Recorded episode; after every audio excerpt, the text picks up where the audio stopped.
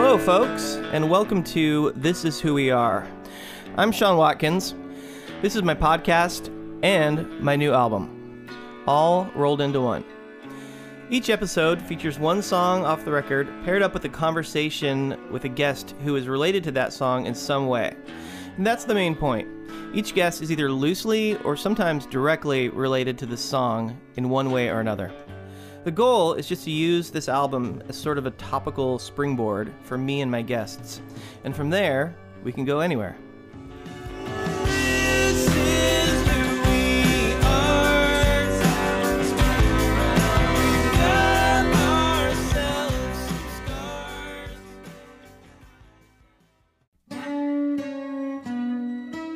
My guest in this episode is Glenn Phillips. I'm really happy he was able to stop by and talk with me for a while. He's one of my absolute favorite singers and songwriters and has been since I discovered him in the mid 90s. Most people probably know him as the lead singer of the alternative rock group Toad the Wet Sprocket. They had a bunch of hits that you may have heard. Songs like All I Want, Walk on the Ocean, Something's Always Wrong, Fall Down, Good Intentions. All really great. Um, anyway, the band broke up in 98, and subsequently, um, Glenn started making a bunch of great solo records. He's got five of them. Um, they're all really great. Uh, I would suggest if you're going to check out one, his latest is just stunning. It's called Swallowed by the New. Start there, folks. So good. There's so much I could say about Glenn, um, but I'll just start by saying he's one of the most well read, articulate, intelligent, insightful, and kind people I've, I've ever met. And that leads into the reason why I wanted him on this particular episode of my podcast. I met Glenn in, I want to say, the year 2001, when I would have been 24. And in certain areas of life, I was still pretty green. I was a late bloomer in many ways, and Glenn was sort of like an older, wise, worldly brother. um, I have vivid memories of hanging out with him and my Nickel Creek bandmates, Chris and Sarah, um, early on, talking with him about philosophy, politics, religion, relationships, sex, music, everything. There was nothing off the table. Sarah, Chris, and I had all grown up in Christian households, and I remember Glenn being genuinely curious about our beliefs, um, you know, why we believed what we believed. And we were also very curious to hear about his worldview and where he was coming from. Every now and then, Sarah, Chris, or I would make a biblical reference, and I remember many times where he would chime in with a Buddhist proverb or teaching or philosophy, and I remember us thinking, wow, that is pretty much exactly the same idea. anyway, the song in this episode is called Oil on Canvas. Around the time when I was writing it, I was thinking about how amazing it is that we can read these old, old stories written thousands of years ago by people who could not be more different from us in most ways culturally. And yet, some of these stories, at least, uh, could not be more relevant today. And I find that really comforting. And there are other ways we can connect and learn from these people that have come way, way before us in time. Uh, and that is through art and music. Um, we end up talking about that a fair amount in the conversation. But first, I want to play you my song for this episode. This is Oil on Canvas.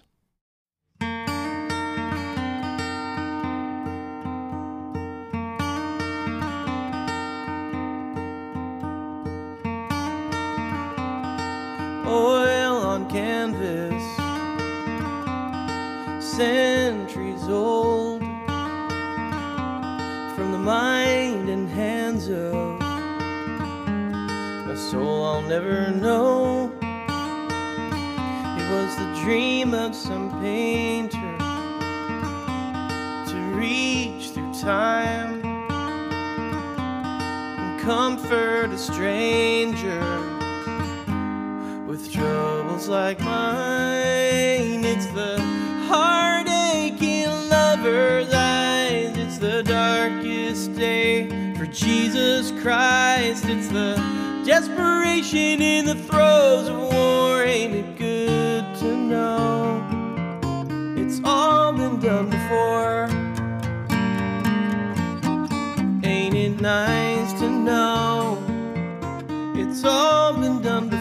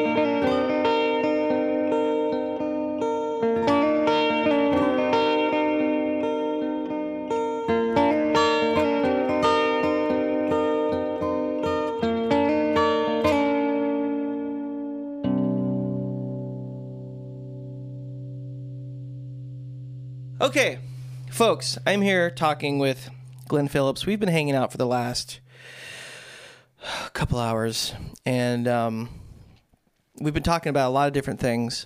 But now we're going to talk about um, one particular idea, which is um, the idea that art or teachings or writings can transcend um, years and millennia and still be really meaningful to to us now. And I think um, my first experience with that idea was when I was maybe 15 or 16. I was out in the desert with some friends, um, friends of my parents, and we went to see some um, petroglyphs, and they were incredible, way out in the middle of nowhere in the Mojave Desert. I mean, you have to drive for like two hours without seeing anyone on a dirt road, and then hike up this canyon, and then you see these incredible drawings that were made. You know, could have been thousands of years ago or hundreds of years ago, but they were certainly very old. And you know, I don't really know what they were saying. It looked like there was some kind of um, indication that there were certain kinds of wildlife around or where to find it or like hunting instructions or water, you know. Um, and it it was it's so it made me think about how these people living however long ago they were living were thinking about their kids and future people and reaching through you know past their time to try to communicate something to help someone. And i thought that was so cool. And then um, more recently i was at the getty center um, museum here in los angeles really amazing art museum. And i was walking through and found myself just staring at this one painting I was fascinated with. Um, it was an oil on canvas painting, um, self portrait of this guy who was just really, it was not flattering at all. This guy was old, wrinkly, very fat, and uh, just not. It just seemed like probably exactly what he looked like, and it was amazingly, you know, honest, I guess, picture. I don't know exactly what he looked like, but it seemed like it was him drawing himself exactly as he saw himself, and he was looking straight forward in the painting, and I was just completely captivated by it. You know, I felt like he was looking into my soul, uh-huh. and I just thought how cool it is that it's like time travel in a way. You know, to be able to communicate that to someone hundreds of years later and you know this this person who painted it he you know there was no way to for him to know how he would affect other people and i'm sure there's a lot so many people that have done a lot of amazing art that we haven't gotten to see for one reason or another but you know to be able to stand there and commune with an incredibly old piece of artwork that 100% still has the ability to be incredibly moving, or an ancient writing or teaching that still is, you know, as relevant as it ever was. You know, growing up within the Christian tradition, there are some stories in the Old Testament, thousands of years old, that are totally still relevant. Some of them you read and, you know, they're kind of head scratchers. But I guess my point is even if it's not something that's trying to teach you a lesson, you can get something out of it in that you realize that people are people and we've been struggling with the same things for so long, you know? Mm-hmm. And that's comforting. Um, okay, I'm going to stop talking. Glenn, I want to hear your thoughts. Here's my first question Is there an early experience that you remember having where you felt um, connected to someone who was far away from you uh, in time, like way back? Early experience, I don't know. I mean, more recent experiences I've been reading, and it's a fairly modern translation. It's Daniel Ladinsky, who's definitely is taking a, a whole lot of um, uh, liberty uh, with with Hafiz, but like reading a lot of Rumi and Hafiz, and you know, like it's you know, this is 1200s, 1300s, mm-hmm. and it's my favorite poetry it's utterly alive and contemporary to me, you know, in terms of its thought and its humanity. Um, so I'm having an active relationship with some really old people right now. Yeah. And just last year went to um, Machu Picchu and just the the architecture and the design of the place. Yeah.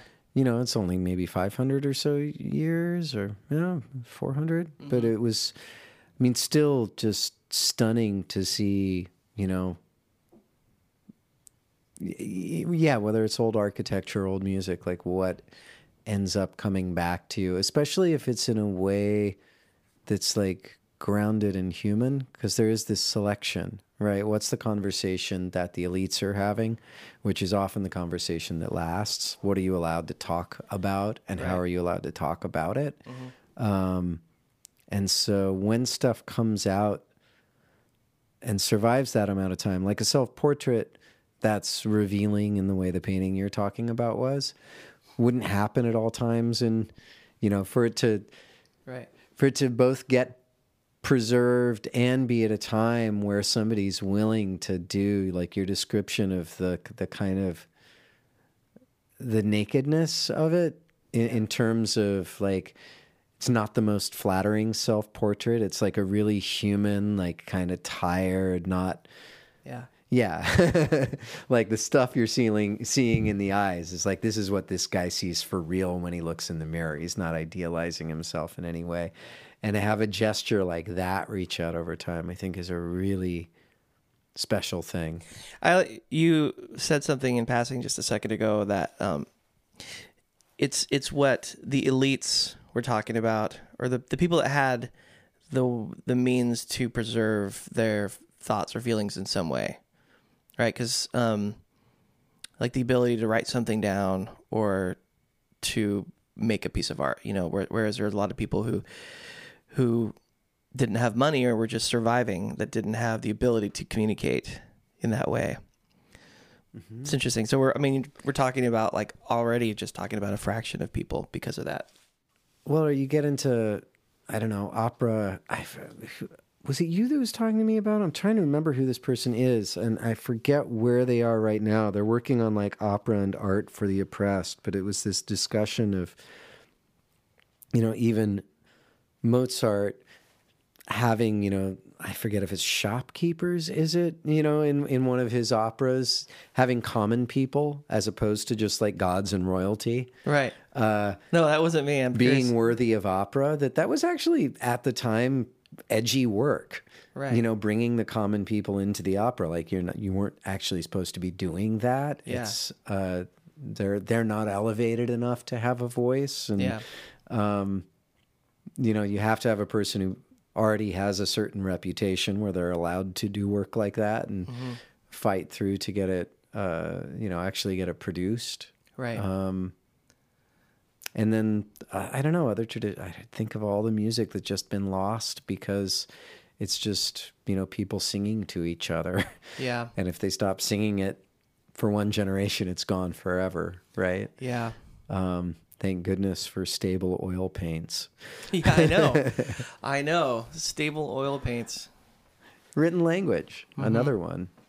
I mean, whether it's you know the Bible or you know Homer's Odyssey, right? It's like that stuff was oral tradition forever, and somebody finally goes and decides that it might be good to put a pen to it. and Yeah, by then, probably. who knows how much it's changed? I feel like th- this is kind of a different subject, but I was just thinking about all these old stories and in um, you know there's myths myths within all religions. I think um, myth in the sense that it's just like not necessarily untrue, but that it doesn't really matter. It's not that's not the point.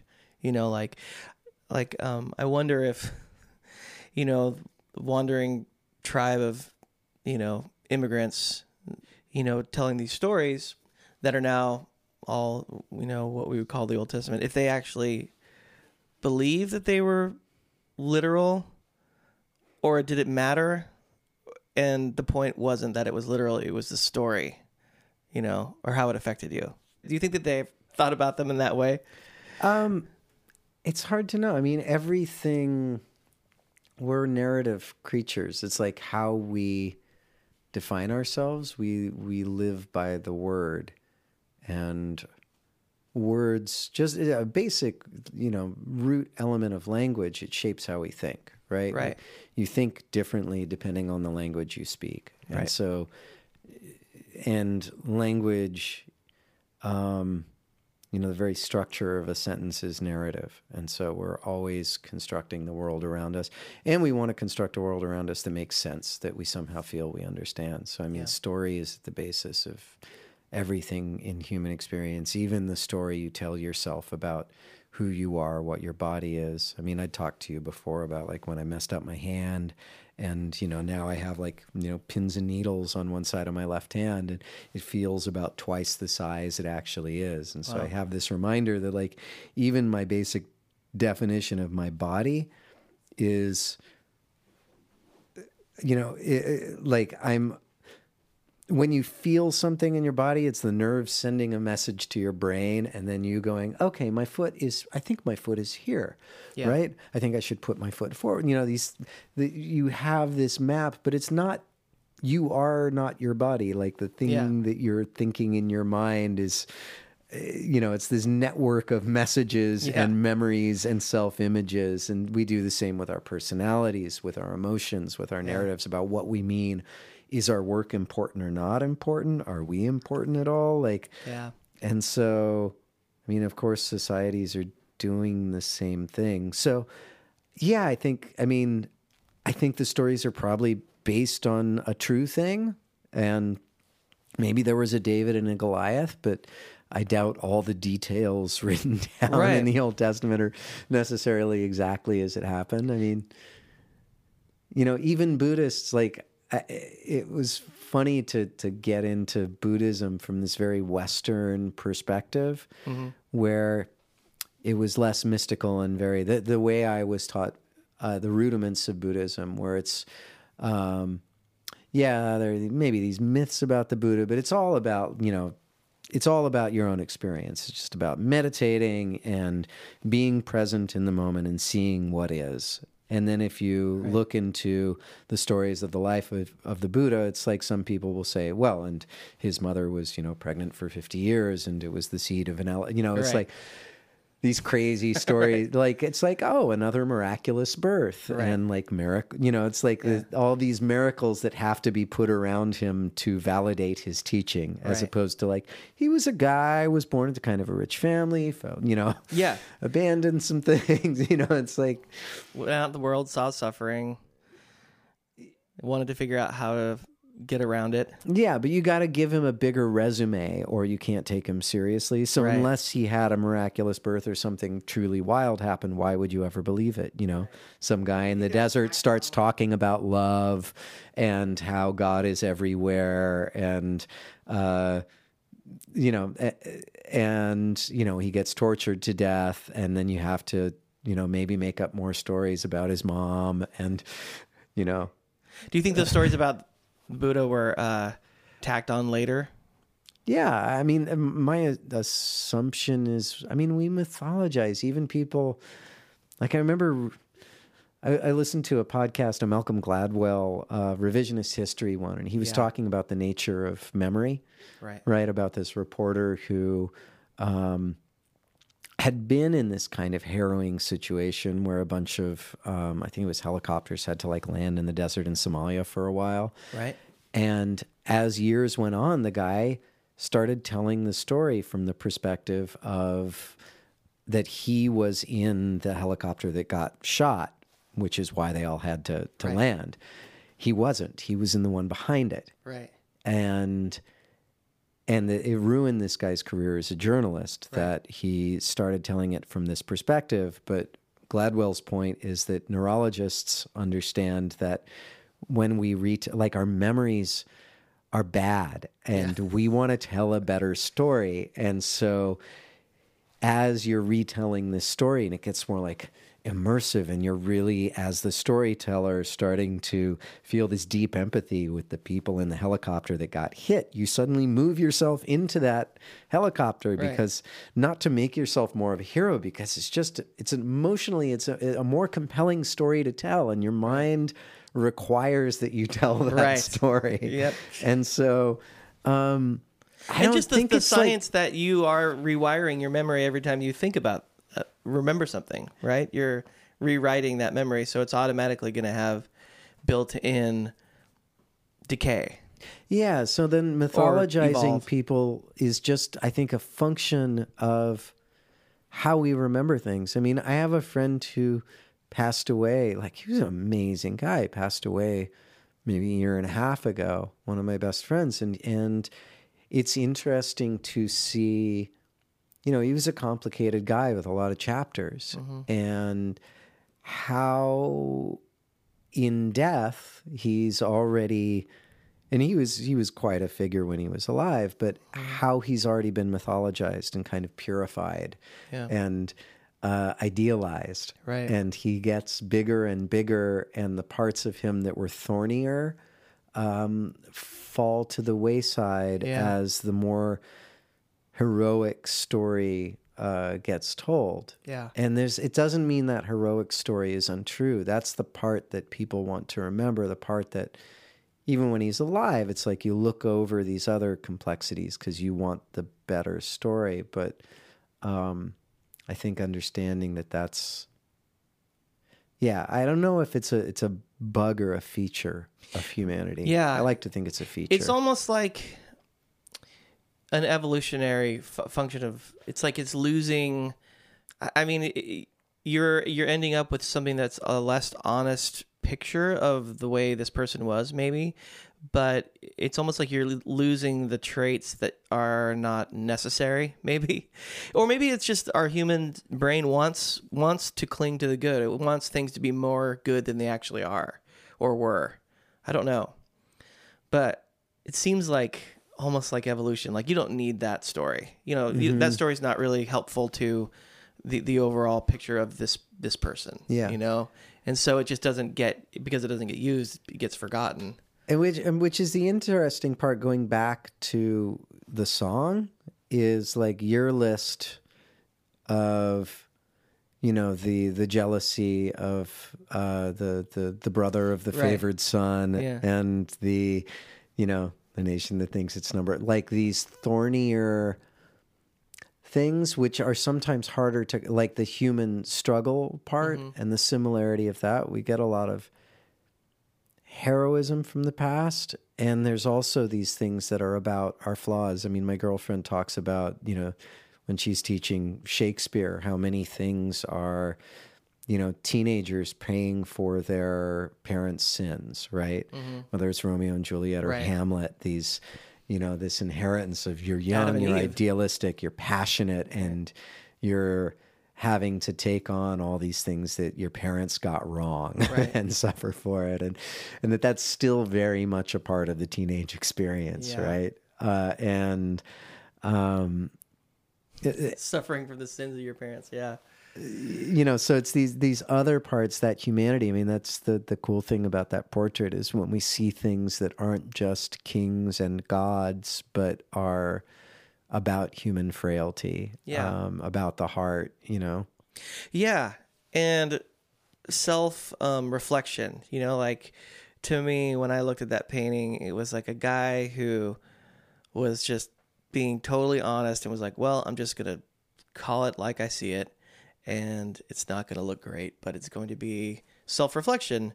And when I saw that, I remember thinking, like, that's we all should do that. I should do that more. You know, not make a painting of it, but sort of just take inventory and look at where I'm at, how I'm treating myself, how I'm treating others, um, how I'm living my life in a in an honest way and without li- leaving out the, the the bad parts, you know, because it's easy to kind of go like, yeah, I'm doing good, I'm doing, I'm, you know, I've got A, B, and C going, and um, and you know, not in any quarrels with anyone, and uh, things seem to be good, and leave out the things that are less fun to think about or acknowledge. Eh, well and eh, i mean the, the human condition is you know essentially unchanged in so many ways. I mean i, I ran into a guy recently who was a very happy uh, to be an optimist and kind of you know looking at um, you know just you know life expectancy medical care like the the number of the people you know it's like percentage of people under absolute poverty or um, you know with absolutely no control over their life which isn't to say there's not a lot of not a whole lot of forward movement to be made but it's easy to get down on how things are and then you go like well a large portion of the world has a greater amount of freedom in certain ways than they've you know it's like Right. there there are ways in which we're not entirely blowing it compared to people from the past Right. and uh, and Right. giving ourselves some credit for that and I think seeing um yeah like you said just how how the human drama is so remarkably similar in so many ways Mm-hmm. um Yeah. And you know, like that what you were talking about earlier with the reference from my song, the oh, um jealous brother of a favorite son. Um I, I guess that was a reference to well, there's a couple stories in the Bible. There's there's definitely more than a couple where there's the favored the favored son and um and jealousy. Um that's definitely a that's a major theme actually of the Old Testament. Um I was also thinking about how if you kind of boiled down the Jewish writings um, in the Old Testament, it's kind of all to me. If there's like one overarching story, it's just this like repetition of violence and or like freeing yourself from something or being freed, and then getting sucked back into um, imperialistic mindset, you know, and like going to war and then losing everything and then coming back again and and like the the back and forth of violence for violence and um how that just happens over and over and over again. And then you get to the New Testament and the overarching theme seems to be to destroy all of that and kind of uh, you know Jesus offering a third nonviolent way and talking a lot about sort of what we now would call like the absence of ego. And um, you know so much of that really seems to line up with the teachings of buddha. Um, you know all the stuff about learning to um, separate your personal identity from all of your feelings you know your fears your hopes your expectations. Um, and you know once you if you can do that, there's a lot of freedom there and a lot of peace. And in the case of Jesus, it led to a horrific death. Um, but like you make a the statement made is that is this Stop third killing this each other. third Oh, way. Yeah. Yeah. That there is a third way that's nonviolent. And that to me is like that's a good story to uh to keep in the back of of my head. Yeah. Some, you know if there's like one major takeaway that's kind of kind of what i take away from the bible as a as a whole. And i'm grateful. It's like it's so cool that uh there's there's some comfort that you can really take in knowing that and, and legitimacy i think when you when you're getting some piece of information from that far back or that a lesson or a story it's got a gravity to it that that really you can't get from just watching a you know something very current you know a story that's very current it has more of a weight to it that Yeah. Well, I got so into the. I mean, growing up um, outside of the Christian faith, and you know, and kind of starting to read about it more through apocrypha. Right. Right. I, I had this weird kind of sideways curiosity. You know, reading Elaine Pagels' books on. Uh, the Gnostic Gospels, and I was so curious, like what got left out. right. Uh, but why? but that for me like the the appeal and, and it was interesting talking to to friends i knew who were christians like that there was a lot of emphasis on like the resurrection and redemption um, and the godliness of of Jesus as opposed to the, the humanity. And the part that deeply attracted me was and still is, you know, that it was this guy in the desert who was speaking truth to power, you know, whether it was, you know, the Romans or the Pharisees, was uh, not afraid to be rebellious, was preaching love, was, you know, including women in his ministry, which Yeah. no rabbi was really, you weren't supposed to be talking to Mary Magdalene. controversial at the time Speaking to the untouchables, right, in society, being inclusive, being brave and open, and that the price for his kind of you know bravery was instead of having him be you know exalted in this world and you know win and have the happy ending he gets tortured to death. Right.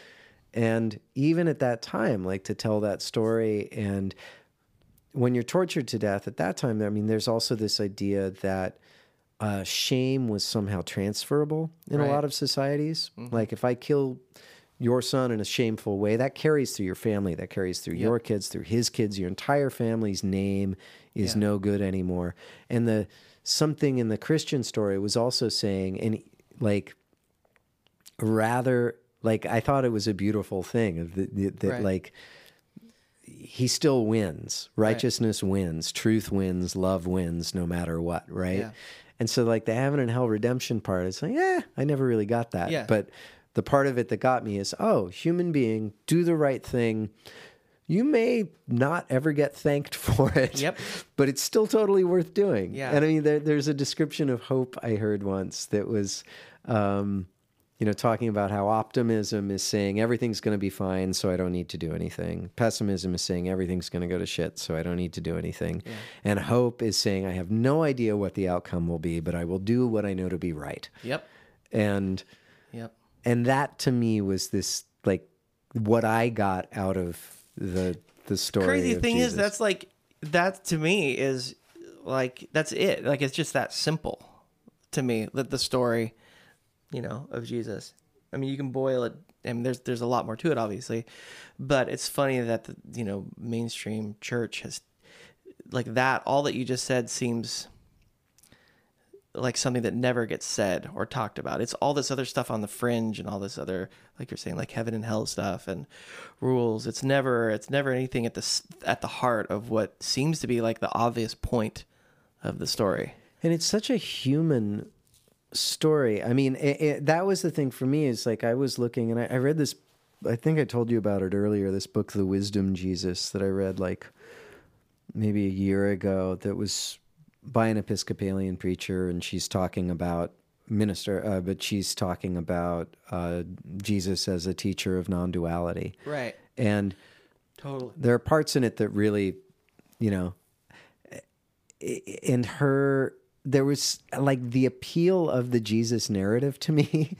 Um, it's into like compared to Buddha as another teacher of non-duality. I mean, the Buddha was born into luxury, and in some ways, maybe it's more applicable to people growing up in the West now, growing up surrounded by comfort. Right. And can you find situations or make decisions which take you out of your bubble of comfort? Right. and uh, find more simplicity and, and purity in that. Um, and you know, the Buddha, he, yeah, he was com- you know, he finished out, you know, really happy teaching meditation, and it all went kind of nicely. Right. And uh, Jesus, there's this. There's not a happy ending. Right. like there's nothing pat about it. And he came out of poverty and he, you know, he was a much more urban kind of gritty story, right? He's uh, less Beverly Hills and more the Bronx. Yeah. and, Definitely. And I like that about him. Yeah. and when you like, what do you feel? Because I love exploring, like the whole idea of non-duality is so cool and so rarely talked about um, in my experience. But like, what in in Buddhism, um, like, what are the tenets of Buddhism that would sort of deal with non-duality? Is that a weird question? um, like within Christianity, the the duality is like right or wrong, sinner, righteousness, heaven is up, hell is down, you're alive or you're dead.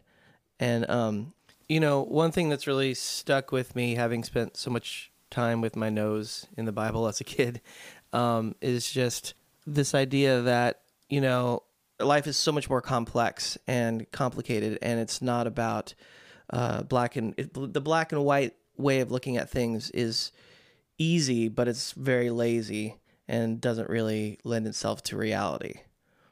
Like, what would you say is sort of a, a dualistic hindrance within Buddhism? a dualistic hinder. I mean, it, it.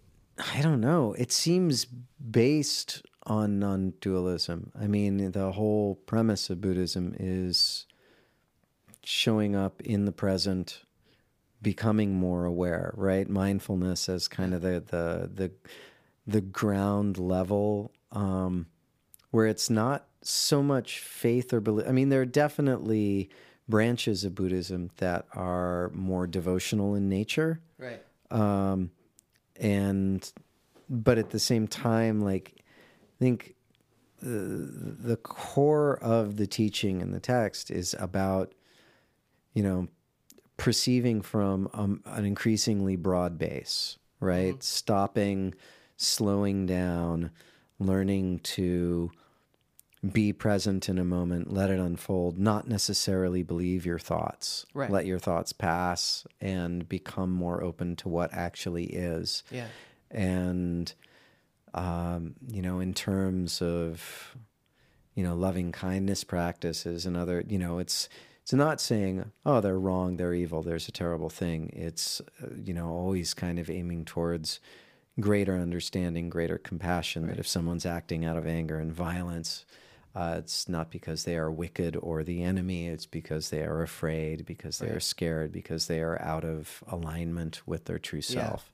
And so, uh, and uh, down to the nature of you know reality, existence, matter. I mean, there is a real, um, you know, Dalai Lama was really getting off on quantum physics for. He probably still is. I mean, he likes that as physics progresses, it seems to agree with a lot of Yeah.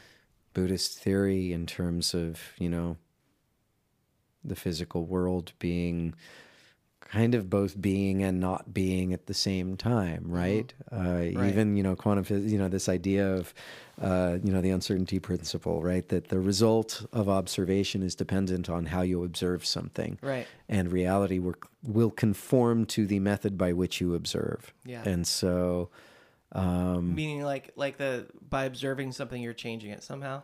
yeah, Yeah. And so just this idea that uh, yeah, all observation has an effect. Any and, and you know, as all judgment has effect. As all Yeah. so, um, I'm sure in practice there are lots of uh, human foibles uh, that that enter into Buddhist practice. But once again, as somebody who dabbles in all things rather than deepening into it, it's like and it was something that actually like going to Japan, it made me like seeing like, oh, people pray the idea of, you know, lighting a candle and throwing a dollar on a shrine and asking the Buddha for what you want Right. is very un-Buddhist Yeah. right? It's like as, as I understood Buddhism, and it's how a lot of the world operates. And Yeah. you know, it's human beings, and we want to be able to make a sacrifice, and we want to ask somebody for the thing we want. And Buddha never said he was a god. Buddha Yeah. said, you know, my suspicion is Jesus said similar things of, I am. I am a human who has realized what they actually are and aren't. Mm-hmm. And you are free to do the same. There is nothing that is not God, if there is mm-hmm. indeed a God at all. And and um, and so I, you know, watching Buddhism operate in Japan for me showed me a lot about humanity and that that you can take this thing that I thought was like so kind of esoteric and non-religious, and you can still have it just be another religion Yeah. uh, and you know you got grandma and she shows up and she goes to temple on sunday and she does her thing Yep. and and you know she does and and there's also an importance to ritual once Yeah. again ritual is a way of embodying narrative right um i love Mm-hmm. Yeah. ritual i think it's really powerful it's a way of play acting something Yeah. true that can't necessarily just be put into words that has to be you know it's a way of entering the ineffable Yeah. and uh, I, I respect it. Yeah. Uh, you know, as to whether, you know, the biscuit really becomes the body of Christ, uh, I, I could debate that, but why shouldn't it be? uh, yeah. Maybe that's not the point. That's not the point. Yeah. Yeah. And I, once um, again, non-duality. Of course, it's like you know, there's there's non-duality in Catholicism right there. Yeah. it is it is the biscuit and it is the body. Yeah, yeah, and that's that's an important thing to remember. Like, uh, um, you know, like the whole the whole thing behind improv. The, mo- the everyone, every person that's in Yes, improv, yeah, the yes and thing. And that's when I heard that, I was like, that's so it's such a great life. Just a life little little key to to looking at life, you know. And when you approach something that way, even if your reaction in your head is like that's not right or that doesn't make sense or I see the in- inconsistencies, rather than saying that in your brain by saying yes and you're just setting yourself up for for positivity rather than negativity, you know, by by accepting. Um, and my sister is calling me, but we'll do that later. Um, okay, Glen, I have one more question for you before you go, which is, uh, do you have a memory of seeing a piece of art um, at some point in your life and having that art directly influence a song of yours, I'm trying to think about that, and I or an artist? I'm not sure that that's ever happened. uh, I, I, I, You don't have to have an answer. yeah, I That's wish I had a good answer for I that, was- but yeah, I actually I- think I, I haven't done that particular trick. I um, I mean, every now and then I'll I'll see something, um, and certainly like movies maybe are a little bit easier, um, a little bit easier to pull from, as far as like stories and characters and things like that. It would be a good exercise, I think, to to do songs from paintings. I mean, just Yeah. because you can write, I, eh, you know, with anything, right? There's the thing on any novel, every character is the author, right? Exploring some Right. idea that they have, and um, I've written a lot from titles. You know, somebody assigning a title, and you go, "Okay, that's the song I'm going to write today," Yeah. or out of books where there's a concept I've loved. You know, whether it's Martin Prechtel or you know, there was that song on the last album that was out of you know a book by the Dalai Lama, and the, you know, it's like getting inspired who that wrote- way. But I love the idea of just getting um, like yeah, asking who's in that painting. I think I actually want to try that now. Yeah, I it's to me it's like I like the idea of a singular picture kind of Mm-hmm. um, informing something that's that's not like a singular moment. Well, this one was a good start. well, thank you. Um, that is all we have time for. Um, thank you so much, Glen, for coming down to my freezing cold basement um, to to do this. Can I have more flaming hot Cheetos now? There are more flaming hot folks there. Trader Joe's cheese crunchies, so I think they're slightly better for you. But um, yes, I will you pay. like to think. I have a I have a friend. His dad is a doctor, and said that maybe I'll cut this out of the podcast, but he said that nine times out of ten, when people come in with you know thinking they're pooping blood, it's just because they ate a bag of flaming hot Cheetos. the first question is like, "Did you eat flaming hot Cheetos last night?" And they'll go, "Yes, I did." Did you eat the whole bag? yes, I did. Okay, go home. This is the world we live in now. Good to know. Okay. Um, that's all we have time for. Glen, thank you so much. Um, thank, Thank you you, for Sean. listening, guys. All right, folks, you made it. Here we are at the end. Thank you so much for listening. I really hope you enjoyed my conversation with Glen Phillips. Uh, you can find him on Instagram. His handle is Glen Phillips Music. That's Glen with one N. There's a Glenn Phillips with two N's out there. I'm sure he's a lovely fellow, but that's not the guy you're looking for today. Uh, check out Glen's latest record, Swallowed by the New. It's fantastic. And uh, yeah, check his tour schedule. If he's playing anywhere near you, go see a show and go say hi and give him a hug. He's a very lovely guy and he doesn't bite. All right. Take care, you guys. See you next time. Thanks.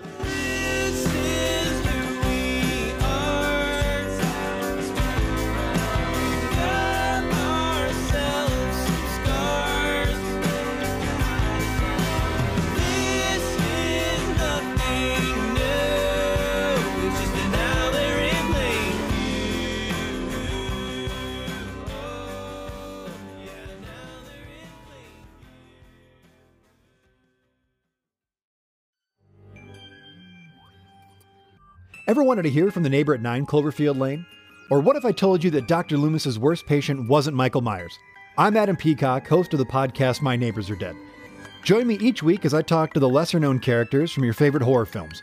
Each week is an all new, fully improvised journey into the unknown featuring friends and luminaries from the worlds of comedy, horror, and beyond. New episodes every Tuesday on Campfire Media. Subscribe now on Apple Podcasts or wherever you listen.